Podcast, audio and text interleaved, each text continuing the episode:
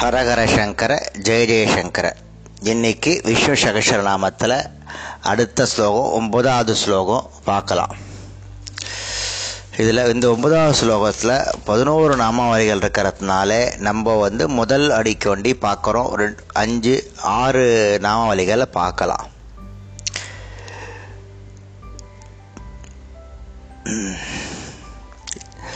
ஈஸ்வரோ விக்ரமி தன்வி மேதாவி விக்ரமக்ரம.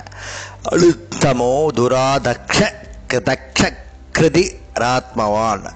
இதில் மொத்தம் பதினோரு நாமாவளிகள் இருக்குது இன்னைக்கு நம்ம ஆறு நாமாவளிகள் பார்க்கலாம். நாளைக்கு அஞ்சு நாமாவளிகள் பார்க்கலாம். ஓம் ஈஸ்வராய நமக. பகவான் சக்திகளுக்கு எல்லைகளே பகவானுடைய சக்திக்கு எல்லையே கிடையாது. அவ்வாறு மிகுந்த சக்தி படைத்தவராக இருப்பதால் பகவான் ஈஸ்வர என்ற திருநாமத்தால் அழைக்கப்படுகிறார். நம்ம வந்து இதுக்கு முன்னாடி முப்பத்தி ஆறாவது நாமாவளியை பார்க்கறச்ச ஈஸ்வரான்றதை பார்த்தோம். அதுக்கு ஐஸ்வர்யம் உடையவர்னு பேர். இங்கே வந்து சக்தி மிகுந்தவர்னு பேர். ஓம் விக்ரமினே நமகா. விக்ரம்னா சூரத்தனம் அசுரத்தனம்னு பொருள். மிகுந்த சூரத்தனம் படைத்தவராக இருப்பதால் பகவான் விக்ரமி என்ற திருநாமத்தால் அழைக்கப்படுகிறார். நம்ம பொதுவாக சொல்லுவோம் இல்லையா? வீர தூர வீர தீர சூரன். வீரம் அதுக்கு என்ன அர்த்தம்னா வீரம் மிக்கவன் வீரன். எதிரிகளிலும் வீரர்கள் இருப்பார்கள். அவ்வாறு பல வீரர்கள் ஒன்றே திரண்டு வந்தாலும் தன்னுடைய தைரியத்தை இழக்காதவனுக்கு பேர் தீரன். அத்தகைய எதிரிகள் பலர் எதிர்ப்பினும் அவர்களை அனைவரும் வெல்பவன் சூரன். வீரன் தீரன் சூரன். அதனால் பகவான் சூரர்கள் அனைவரிலும் மிகச்சிறந்தவர்னு அர்த்தம். வீரன் வீரனுக்கு அடுத்தவன் சு தீரன் தீரனுக்கு அப்புறம் சூரன். திருப்பி சொல்கிறேன் வீரமிக்கவன் வீரன். வீரம் மிக்கவன் வீரன். எதிரிகளிலும் வீரர்கள் இருப்பார்கள். அவ்வாறு பல வீரர்கள் ஒன்று திரண்டு வந்து எதிர்த்தாலும் தன்னுடைய தைரியத்தை இழக்காதவன் தீரன்.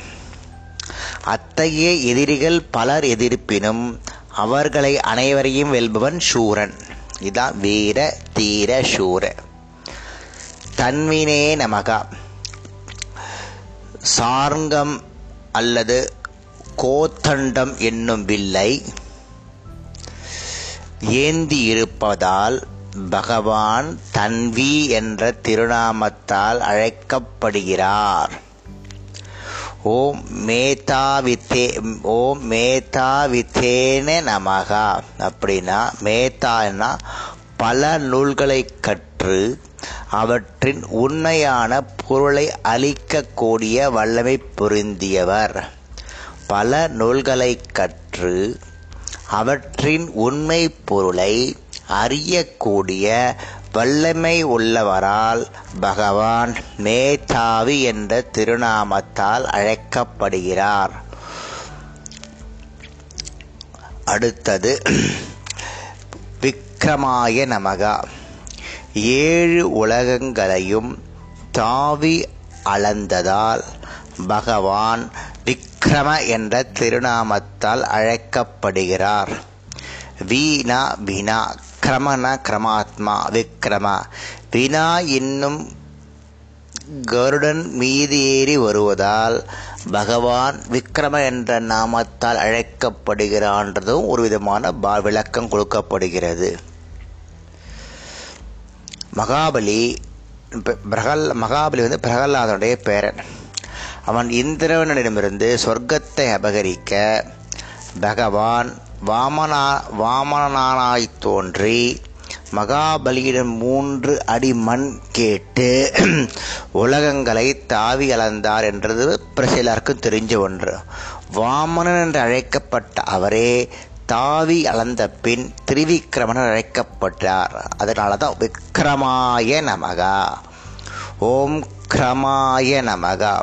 அனைத்து இடங்களிலும் செல்வதாலும் அனைவரும் செல்வதற்கு இயங்குவதற்கு துணை பெறுவதாலும் பகவான் கிரம என்ற நாமத்தால் அழைக்கப்படுகிறார். நம்ம இன்னைக்கு ஈஸ்வர விக்ரமி தன்வி மேதாவி விக்ரம கிரம என்ன ஆறு நாமாவளிகள் பார்த்தோம்.